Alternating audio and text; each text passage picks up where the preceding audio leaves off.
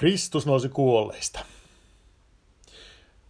Nyt kun ylösnousemuksen juhlaa vietetään, niin siihen kytkeytyy kyllä ihan luontevalla tavalla kuolema ja hautausperinne, vaikka tietysti jonkun mielestä tämä saattaa nyt kuulostaa hieman synkältä aiheelta. Mutta pitää ajatella asiaa sillä tavalla, että kuolema ei ole kaiken loppu, vaan se on uuden alku ja se on ihmisille uusi syntymäpäivä iankaikkisen elämään. Siksi esimerkiksi niin ortodoksissa hautajaisissa niin se liturginen väri on valkoinen, joka on ylösnousemuksen ja juhlan väri. Mutta miksi sitten tässä olen puhumassa hautajaisista ja, ja vaineen muisteluperinteestäkin? Niin kuin varmaan tiedätte, niin, niin se yksi syy, miksi miksi minä rupesin podcasteja pitämään, oli se, että, että tällä tavoin minä vastaan niihin kysymyksiin, joita niin kuin papille usein esitetään. Ja, ja tämä on tietysti sellainen, jos ajatellaan hautajaisia ja, ja nimenomaan niin ortodoksisia hautajaisia, niin, niin se on sellainen, että, että se ei ole läheskään kaikille tuttua. Ja monille ihmisille se ensikosketus ortodoksisuuteen tulee juuri jonkun perhejuhlan kautta. Et on, on siis esimerkiksi, esimerkiksi kaste, avioliittoon vihkiminen tai, tai sitten hautajaiset. Ja, ja voi sitten hieman ehkä tässä karskistikin sanoa, että se, se ensikosketus ortodoksisuuteen on tapahtunut olosuhteiden pakosta. No vaikka se joillekin ehkä on sitten olosuhteiden pakosta, niin, niin tiedän kyllä ihmisiä, joille juuri se ortodoksinen hautaustoimitus on tehnyt niin voimallisen vaikutuksen, että, että nämä ihmiset on halunnut sen myötä sitten myöhemmin liittyä ortodoksiseen kirkkoon. Hautaustoimituksen kulusta ja tietysti siihen liittyvistä käytännön asioista niin kysytään ihan, ihan syystä, että ihmiset haluaa vilpittömästi tietää, että no, miten se toimitus etenee ja, ja miten sillä kirkossa tulisi käyttäytyä. No kirkkokäytöksistä olen ehkä vähän aiemmin puhunutkin ja tietysti siinä yhteydessä näille ihmisille on, on sanonut, kun puhutaan niin kuin hautajaisista, että, että lohduttanut, että emme me mene kirkkoon niin kuin nimenomaisesti istumaan tai seisomaan, vaan me mennään sinne rukoilemaan.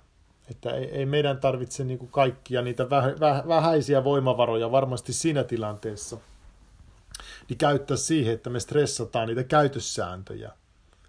Ainakaan hautajaisissa jossa pitäisi saada keskittyä sitten ennen kaikkea siihen rukousten ja veisujen sisältöön ja, ja, ja siihen lohdulliseenkin sanomaan, joka siinä meille annetaan. Ja se on sitten papin vastuulla oikeastaan kertoa asioista etukäteen ja, ja toisaalta ihan niin kuin käytännössäkin näyttää, että miten, miten siellä toimitaan. Että, että esimerkiksi hyvästi jättä, niin pappi voi ennen hautajaisten alkua antaa niin kuin mallisuoritukset, että näin tähän sitten arku äärelle tullaan ja tässä me teemme tällä tavoin. Tai, tai ei ole pakko tehdä, mutta näin, näin meillä on tapana tehdä ja, ja jokainen voi omalla tavallaan tulla jättämään jää hyväisiä, mutta että voi ihan niin kuin, niin kuin hyvin käytännönläheisiä esimerkkejä siinä ennen hautajaisten alkua näyttää, että mitä tehdään. Ja, ja sitten tietysti eräs pappi joskus sanoo, antoi semmoisen hyvän ohjeen siitä, että, että jos tulet kirkko, etkä tiedä mitä sun pitäisi tehdä, niin, niin älä tee mitään. Vaan kyllä sulle sitten kerrotaan ja neuvotaan, että ei tarvitse yrittää niin kuin yhtäkkiä keksiä, että mitä, mitä mä nyt teen. No joo, nyt sitten ajattelin pysyä tässä ehkä enemmän semmoisissa käytännön asioissa. Et toki, toki se on aivan oma lukunsa sitten, kun puhutaan niin kuin kuolemasta ja iankaikkisuudesta ja tu, tu, tuohon tuonpuoleisesta pelastuksesta ja, ja mitä se helvetti on ja niin edelleen. Siitäkin on kyllä jo vähän puhunut aikaisemmin, mutta et se kuolemaan liittyvä hengellinen teema, niin, niin sen, sen jätän nyt myöhemmäksi. Et, et, et pysy, pysytään nyt ehkä vähän, vähän toisissa asioissa tässä tilanteessa. Ja jos ihan niin kuin käytännönläheisesti ajatellaan, niin että kun joku ihminen kuolee, niin toki pitää olla – yhteydessä seurakuntaan ja sitten hautaustoimistoon, että, että tärkeintähän se on sopia hautauksen ajankohta. Ja, ja joskus sekin voi olla hieman monimutkainen asia, kun, kun yritetään sovittaa yhteen monen ihmisen aikataulua. Mutta mut harvemmin se menee niin, että, että aina pystyy niinku kaikkien mieliksi löytämään sen, sen ajankohdan. Et, et yleensä niin kun sukulaisilla tai näillä omaisilla on, on, on sitten eri menoja eri ihmisillä ja, voi olla näinkin tietysti sitten seurakunnan päässä on rajallinen määrä työntekijöitä, että ei, ei se pappi tai kanttori nyt pääse just aina silloin, kun omaiset sitä toivoo. Että voi olla, että se kalenteri on silleen täyttynyt, että, että se on vain joku tietty ajankohta.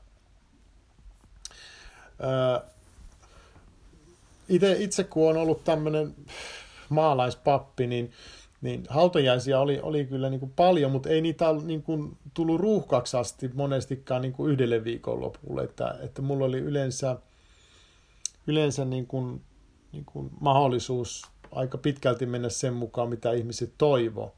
Ja, ja minä en ainakaan ollut se osapuoli sitten, joka olisi vaatinut, että, että hautaiset pitää työntää jonnekin yli kuukauden päähän siitä kuolemasta. Et, et, et tietysti jossain isoissa kaupungeissa, missä on, on oikeasti ruuhkaa, niin voi olla, että se ei onnistukaan heti. Mutta mut tietysti sellainen per, periaate olisi hyvä, että hautajaiset pitäisi toimittaa mahdollisimman nopeasti siitä kuolemasta. Että, että vanhan perinteen mukaan tietysti, jos onnistuisi, niin kolmantena päivänä. Mutta, mutta ei se nyt näin, näin monestikaan pystytä toteuttamaan. Mutta että jos jo, jonkinnäköisen suosituksen tai muu voisi sanoa, niin olisihan se hyvä, että toimitettaisiin niin kuin kahden viikon sisään kuolemasta kuitenkin ne hautajaisetkin, että, että ei se venähtäisi liian pitkälle. Että ei, ei siinä ole mitään, mitään niin kuin syytä siihen, että hautajaisia niin kuin väkisin työnnetään mahdollisimman kauas tulevaisuuteen. Että, että se voi tuntua ehkä eh, helpottavaltakin jossain mielessä, mutta se kuoleman tuoma suru, niin se ei helpotu sillä, että hautajaisia lykätään myöhemmäksi, vaan se helpotus alkaa ja se surutyö, jos, niin alkaa, kun, tai niin kuin pääsee kunnolla vauhtiin siinä vaiheessa, kun, kun pääset hautajaisiin jättämään hyvästejä. Ja, ja se, sitten myöskin se, että vainajakin pääsee lopulta sinne leposiaan, joka on hänelle varattu. Että olen mä, olen mä käyttänyt semmoistakin vertausta, että, että jos hampas on reikä ja ja, ja, ja se häiritsee tietysti. Tekisi mieli kuitenkin lykätä sitä hammaslääkärin vastaanottoa aikaa, kun tietää, että ei se mikään miellyttävä kokemus ole. Mutta kyllä me tiedetään sekin, että et, et jos me sitä lykätään, niin ei, ei se, niinku se olo, ei se hammas siitä niinku itsestään parane. Et, et sama se on vähän niin kuin hautajaisissa, että vaikka se tuntuu, tu, voi tuntua pahalta se hautajaiset ja, ja se tilanne siinä, mutta ei se niinku lykkäämällä helpotu. Et, et parempi vaan, niin kuin, että, että mitä nopeampi, sen parempi oikeastaan sen, sen toimittamisen kannalta ja siihen, tai siihen osallistumisen kannalta. Mutta sitten jos, jos ajatellaan niin kuin tämmöisiä käytännön asioita liittyen niin kuin ortodoksiseen hautaukseen, niin yksi, yksi semmoinen asia, mikä aina välillä, tai kysymys, mikä pomppaa esille, on tietysti se, että kysytään sitten niin ortodoksisen kirkon näkemystä niin tuhkauksesta. Ja lyhyesti voisi heti sanoa, että se on meidän, meidän perinteellemme vieras. Ei, ei, ei ole oikeastaan löydy semmoista painavaa perustetta sille, että meidän pitäisi niin vauhdilla hävittää meidän ajallinen ruumis, joka on toiminut myöskin meidän sielumme temppelinä. Varhaiskirkon aikana otettiin pesäeroa pakanuuteen, johon, johon saattoi kuulua se polttohautaus. Ja, ja joissakin ehkä pakana uskonnoissa tai niin ajateltiin tai korostui sellainen näkemys, että ruumis on turha ja tarpeeton. Ja, ja, ja se on ollut sitä jo niin kuin ehkä niin kuin ajallisessa elämässä, että, että kun ihminen kuolee, niin hän on niin kuin vapaa, että ruumis on aina niin kuin turha ja tämmöinen rasite. Sitä voi niin kuin yle, yleen katsoa. Mutta mut ei, ei se niin kuin kristillisessä näkemyksessä se ei ole näin ollut, vaan että ruumis ja sielu muodostaa kokonaisuuden – ja, ja, ja kun ihminen kuolee, niin ne ei sitä ruumista silti haluta niin kuin kohdella väheksyen, vaikka ihmisen sielu on siirtynyt iankaikkisuuteen. Että se, se ihmisruumis on yhtä lailla Jumalalta saatu lahja ja, ja, ja sitä pitäisi käsitellä kunnioittaa. No tietysti jos me pohditaan vielä tätä, että mistä tämmöinen niin kuin näkemys tulee niin kuin kristinuskoon, niin, niin toki meidän juuret on juutalaisuudessa. Ja, ja, ja siellä siis niin kuin polttohautaus ei, oli niin kuin mahdoton. Ei, ei, sitä niin kuin, ei semmoista ollut olemassa semmoista käsitettä oikeastaan silleen, että, että jos me ajatellaan niin kuin vanhaa testamenttia, niin kyllähän sillä aina niin kuin hautaamisesta puhutaan, ei, ei kenenkään niin kuin polttamisesta. Ja, ja juutalaisuudessa se, että joku, joku niin kuin palaa, niin, niin, niin, niin se on niin tuhon ja, ja hävittämisenkin kuva, jota ei, ei, ei, ei kenellekään haluttu että, että näin tapahtuisi. Jos me ajatellaan sitten juutalaisuutta, tätä juutalaista näkemystä siitä, että jos joku, joku poltetaan, joku ruumis poltetaan, niin, niin se on niin tämmöisen lopullisen tuhon ja hävittämisen kuva, niin mitä se on ollut sitten toisen maailmansodan aikana, tämä holokausti ja miten juutalaisia tuhottiin polttamalla, niin voimme vaan kuvitella, että kuinka niin kuin järkyttävän kauheata se on siinäkin mielessä heille ollut. Mutta mut se, se on niinku semmoinen kanssa, mikä sieltä taustalta tulee, että se on nähty semmoisena niinku täydellisenä hävittämisenä, että kun puhutaan polttamisesta, niin et, et, et sitä ei, ei se mahu oikein siihen ajattelumaailmaan sitten. Toki niinku ajat ja näkemykset muuttuu, eikä niin kuin nykypäivänä tietysti niin ei näitä asioita samalla tavalla nähdä, että ei sitä, sitä niin kuin polttamista tai krematointia, tuhkausta nähdä mitenkään nyt niin, niin ihmeellisenä asiana. Mutta toki sitten voi ajatella näin, että, että on, on kristinuskossakin paljon sellaisia asioita, joita ei, ei ihmiset tänä päivänä pidä erityisen tärkeinä. Mutta ei se tarkoita sitä, että jos maailmalla on yleistynyt joku tietty ajattelu, että, että, että meidän pitäisi niin kuin väheksyä tai luopua niistä perinteistä, jotka on, on, on jatkunut sitten jo hyvin pitkään. Ei, ei meillä ole oikeastaan mitään, mitään syytä. On, onko meillä joku pätevä syy niin kuin muuttaa niitä käytänteitä yhtäkkiä? Et eihän me seurakunnassa kuitenkaan sanella tai estetä sitä, että, että mitä vaineille tehdään hautaustoimituksen jälkeen. Et me voidaan, se, mitä me voidaan niin kuin pyytää ja voidaan vaatia, että ortodoksi vainaja saa ortodoksiset hautajaiset ortodoksisen perinteen mukaan.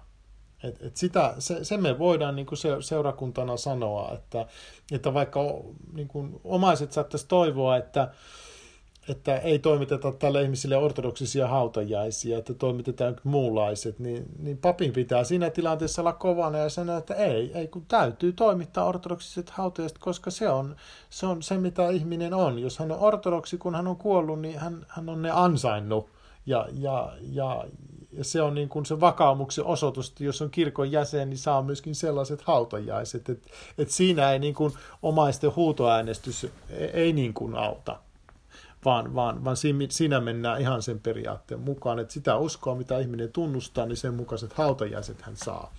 Mutta sitten se, että mitä sen hautaustoimituksen jälkeen – niin, niin, niin siinä, siinä sitten taas niin, niin en, en voi pappina ruveta kauheasti niin kuin käänt, niin kuin kättä vääntämään sitten etenkään, kun se on kuitenkin tämmöinen, niin kun hautajaisista ylipäätään sovitaan, niin tämmöinen aika herkkä, herkkä hetki, herkkä tilanne, niin ei siinä ole niin pastoraalisesti syytä ruveta niin kuin papin, papin lyömään nyrkkiä pöytään sitten semmoisessa asiassa, että omaisillahan on periaatteessa viime kädessä se valta ja voima tehdä se päätös siitä, että minne se vainaja haudataan ja, ja, ja myöskin se omaiset pystyy tekemään sen päätöksen itsenäisesti, että onko, onko se vainaja sitten siinä vaiheessa arkussa vai uurnassa, että minä en voi sitä, sitä niin kuin pappina miksikään muuksi muuttaa.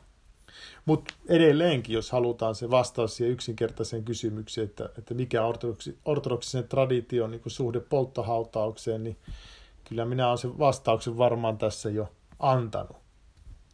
Mutta sitten tästä, tästä olisi helppo jatkaa vielä siihen, että mitä sitten niin ortodoksisuudessa merkitsee pyhäjäännökset ja reliikit ja, ja kuinka monia ihmeitä niihin liittyy. Ja jos ajatellaan semmoisia pyhiä ihmisiä, pyhä, heidän niin kuin maallisia jäännöksiä, niin, niin kuin ajatellaan Demetrios Mirhan vuodattaja tai meitä, meitä hyvin lähellä olevaa pyhää Aleksanteri Syväriläistä – niin kyllä me niin kuin näiden kohdalla huomataan, että, että, että kyllä niillä maallisilla jäännöksillä sittenkin on merkitystä, että me voidaan näistä pyhistä ja ihmeistä puhua sitten myöskin joku, joku toinen kerta enemmän.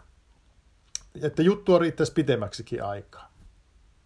Mutta kenenkään nyt ei sovi, sovi nyt menettää yöuniaan sen vuoksi, että, että, että kun mä oon nämä asiat ja tämän niin ortodoksen näkemyksen tuonut esille, että, että joku nyt tajuaa, että voi, että se, että se minun läheinen ihminen on nyt tuhkattu, että, että siinä se pappi nyt minua syyllistää. Mutta minä en syyllistä, en tuomitse, vaan kerron vaan, että, että mikä on, on se niin ortodoksisen perinteen mukainen näkemys asiasta. Eikä me nyt ruveta niin kuin ehdollistamaan tätä hautajaismuotoa, tai mitä me te- tai hautajaista on hautajaista, mutta mitä vaineille tehdään, niin, niin yhden suhde yhteen, niin pelastukseen. Että, että sanotaan näin, että jos joku on niin kuin tuhkattu, niin se ihminen ei voi pelastua. Eihän me nyt silleen voida sanoa, koska onhan niin kuin moni ihminen, joka on menehtynyt tulipalossa tai kirkon historia tuntee paljon pyhiä marttyyrejä, jotka surmattiin polttamalla eikä ole epäilystäkään siitä, etteikö tai että heidän niin pelastuksensa olisi riippuvainen siitä, että miten, miten heille tapahtuu. Että ei, ei, ei voi näin olla tietenkään. Eli tämä on niin tämmöisenä, ehkä, ehkä kannattaa muistaa tämä asia myöskin, kun puhutaan näistä, että ei, ei liikaa nyt sotketa sitä pelastusta tähän, tähän asiaan juuri niin kuin tässä muodossa. Mutta sitten toinen asia, mistä ajattelin puhua, ja, ja tietysti nyt, nyt kun, jos olette tottunut 15 minuuttia, niin nyt se ei, ei tule tota, toteutumaan, että nyt puhutaan vähän pitempään, mutta mä haluan tämän toisenkin asian, mitä liittyy ortodoksiseen hautaukseen, niin puhua tässä ja nyt. Ja, ja mikä se on, niin se on tietysti semmoinen kysymys siitä, että, että miksi meillä pidetään arkkua avoinna hautajaisissa. Ja tämä on sellainen asia, josta meillä Suomessa, jos puhutaan niin kuin me ylipäätään meidän su- suomalaista perinteistä yli, yleensäkin, niin on vieraannuttu melko täydellisesti. Siis mä puhun nyt, että vieraannuttu. Koska ennen maailman, maailman, maailmansotaa, tuosta maailmansotaa 1900-luvun alkupuoliskolla, niin protestanttisessakin perinteessä oli aika normaali se, että arkku oli avoinna ja, ja, ja vaineja todellakin kohdattiin ja hänelle jätettiin jäähyväiset sillä hautajaisissa. Ja tietysti näin on ollut, että ennen ihmiset kuoli kotona, eivät hoitolaitoksissa. Omaiset luonnollisesti hoiti, hoiti sitten loppuun saakka ja sitten kun oli kuollut ihminen, niin vaine ja pesti ja puettiin ja ennen hautajaisia vielä valvottiin. Ja näihin valvojaisiin sitten tuli naapurit ja muut kyläläiset mukaan sinne surutaloon muistelemaan sitä poisnukkunutta. Että, että se oli niin kuin hyvin luonnollinen asia. Ja nykyään taas kaikki on, on laitostunutta. Et ei, ei omaiset enää, enää samalla tavoin ole tekemisissä hoidettava ihmisen kanssa tai myöhemmin kuolleen läheisensä kanssa. Et suurimman osa kaikesta tekee niinku, niinku alan ammattilaiset. Ja ei, ei ole mitenkään tavatonta, että meillä on paljon ihmisiä, jotka ei ole koskaan nähnyt kuollutta. Et voi sanoa, että me ollaan niinku Suomessa vieraannuttu siitä se on semmoinen normaali tila, että ei, ei kuollutta tarvitse nähdä. Et se, se alkaa tuntua sitten hiljalleen vieralta ja pelottavalta asialtakin. Et tuntuu helpommalta, että se vainaja on visusti suljettuna sinne arkkuun. Ja sitten, sitten kun vastaan tulee ortodoksiset hautajaiset, niin se voi olla sitten semmoinen yllätys, että oho, arkku pitääkin olla avoinna.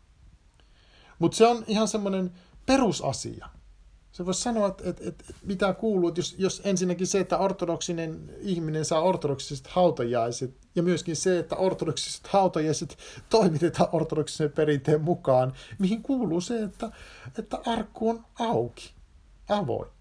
Että ainut peruste sen sulkemiselle olisi se, että, että vainaja on ollut jossain niin onnettomuudessa. Että siinä on niin semmoinen todellakin ulkoisesti näkyvä syy siihen, että, että arkun pitäisi olla kiinni tai ehkä siinäkään tilanteessa ei tarvitse olla kiinni, että voi ehkä riittää, että on vain kasvoliina siinä päällä. Että kuitenkin nähdään, että siellä on, siellä on ihminen, joka siellä arkussa lepää. Et toki sitten voi olla tämmöinen tilanne, että arkun täytyy olla kiinni, jos on jostain, niin kuin, voisiko sanoa, pahemmasta kysymys, että joku ollut pitkään kuolena tai muuta sellaista, ja, ja jos se oikein pitkä ollut kuolleena, niin ei sitä välttämättä sitten kirkkoa tuoda ollenkaan, että toimitetaan hautajaiset hautausmaalla. Että nämä on tämmöisiä ihan käytännön asioita, että ei, ei ketään niin kuin ruveta niin kuin järkyttämään siellä hautajaisissa noilla asioilla. Kyllä siinä joku tolkku aina on. Ja kyllä minäkin aina ennen hautajaisia, niin, niin vielä niin kuin hautaustoimiston ihmisten kanssa yleensä keskustelen, että, että onhan niin kuin kaikki kunnossa, että, että arkku avataan ja näin, että ei ole mitään näkyvää estettä sille. Että varmistan sen asian kuitenkin, mutta kyllä se yleinen periaate on tämä, että arkku on auki. Mutta miksi? Kuuluu sitten kysymys. No, ensimmäinen syy on se, että ei, ei haluta sulkea vainajaa pois hänen omista hautajaisistaan. Ja toinen syy on se, että me jätämme niin kuin tälle poisnukkuneelle jäähyväisiä. Et me jätetään sille ihmiselle jäähyväisiä. Emme me jätä sille arkulle hyvästejä. Tätä voi ajatella vähän vertauskuvallisesti silleen, että, että ajatellaan, että meidän pitäisi mennä tervehtimään jotain tuttavaamme. Niin tapahtuuko se tervehtiminen silleen, että me ajetaan autolla sen ihmisen pihalle, sen talon pihalle, vilkutetaan sinne talon suuntaan ja todetaan, että no niin, nyt on tervehditty ja lähdetään pois. Ja sitten voidaan sitten soittaa ja sanoa, että käytiin siinä sinun pihalla kääntymässä, mutta emme nyt sinne sisälle vitsit tulla tervehtimään. Et, et vähän, vähän niin kuin samaa hieman kärjistetysti on, on kysymys, että et jos me jätetään jäähyväisiä ja, ja arkku on kiinni, että sitä kohtaamista ei tapahdu. Ja, ja se hyvästi jättö niin kuin oikeasti on sellainen asia, että se auttaa siinä surutyön tekemisessä. No sitten se kolmas asia on se, että, että tuo kuo, niin kuin kuolleen ihmisen kohtaaminen on meille muistutus myös meidän omasta kuolevaisuudesta. Että joku haluaisi varmaan jättää kuolleen läheisensä näkemisen väliin sen takia, että voisi ajatella, että haluaa muistaa hänet sellaisena elävänä. No, totta on se, että kuollu ei ole saman näköinen kuin elävä. Vähintäänkin hyvin ilmeet. Joskus hyvin voi olla kauniisti nukkuva näköinen, mutta Kyllä useimmiten tietysti sen huomaa, että, että kuollut on kuollut eikä elävä. Mutta jos me kielletään tuo kohtaaminen, me, niin sitten me kielletään jotain sellaista, mikä liittyy meidän jokaisen elämään. Kuolema on kuitenkin sellainen väistämätön ja varma tosiasia. Että jos me lakastaa se ajatus kuolemasta maton alle, tai voisiko tässä tapauksessa sanoa, että me, me pistämme sen kannen alle, niin me, me kiellämme eräällä tavalla semmoisen tosiasian, mikä pitäisi muistuttaa meitä meidän omasta rajallisuudesta vähän niin kuin joka päivä, että me, me muistetaan se, että ei me olla täällä loputtomasti, että me osattaisikin elää vastuullisesti ja hyvin ja kunnolla ja jokainen päivä voi olla se viimeinen päivä. Joku haluaisi taas tietysti tehdä niin, että, tai perustelee tätä, kun tätä arkua arku auki pitämistä, kanne auki pitämistä, että, että pienet lapset sitten, pienten lasten ei tarvitsisi nähdä kuollutta, mutta kyllä minä voin sanoa, että lapset, jos mitkä, niin suhtautuu aika luontevasti kuolleeseen ihmiseen, erityisesti pienet lapset. Että ei, ei ne niin kuin siitä hämmenny siellä hautajaisissa kirkon sisällä mitenkään. Että ehkä enemmän ne hämmentyy siitä sitten, kun ollaan ollaan hautausmaalla ja, ja, ja sitten mummo on hautaa laskettu ja siellä isä ja sedät heiluu sitten hikiotsassa lapioiden kanssa, kun sitä hautaa luodaan umpeen, niin, niin sitten yleensä ne lapset rupeaa kyselemään, että mitäs, mitäs tämä nyt on. Niin siinä, siinä pitää sitten jo vanhempien vähän selitellä, että mitäs tämä nyt sitten on. Mutta mut, mut toistan vielä sen, että, että lapsiltakaan ei, ei kuolemaa tarvitse sillä tavoin peittää. Et siinä tekee niin kuin karhun palveluksen – että et, et, että vieraannutetaan kuolemasta ja, ja joka sukupolvessa se vähän niin kuin voi, voi moninkertaistua sitten se vieraantuminen. Ja, ja olisi hirmu hyvä hyödyntää se mahdollisuus, että, että se poisnukkuneen ihmisen voi, voi kohdata kaunilla ja luontevalla tavalla siinä hautaustoimituksessa ja, ja siinä hyvästi jätössä, mikä kuuluu siihen hautaustoimitukseen. Mutta tämä on oikeastaan se, mitä, mitä niin kuin tässä tilanteessa äh, niin kuin halusin sanoa, ja tietysti voidaan puhua sitten näistä iankaikkisista asioista enemmän ja ehkä joitakin muitakin asioita sivuuta, mutta se on sitten myöhemmin. Nyt edelleenkin tähän loppuun se oleellisin ja tärkein asia, eli Kristus nousi kuolleista, totisesti nousi.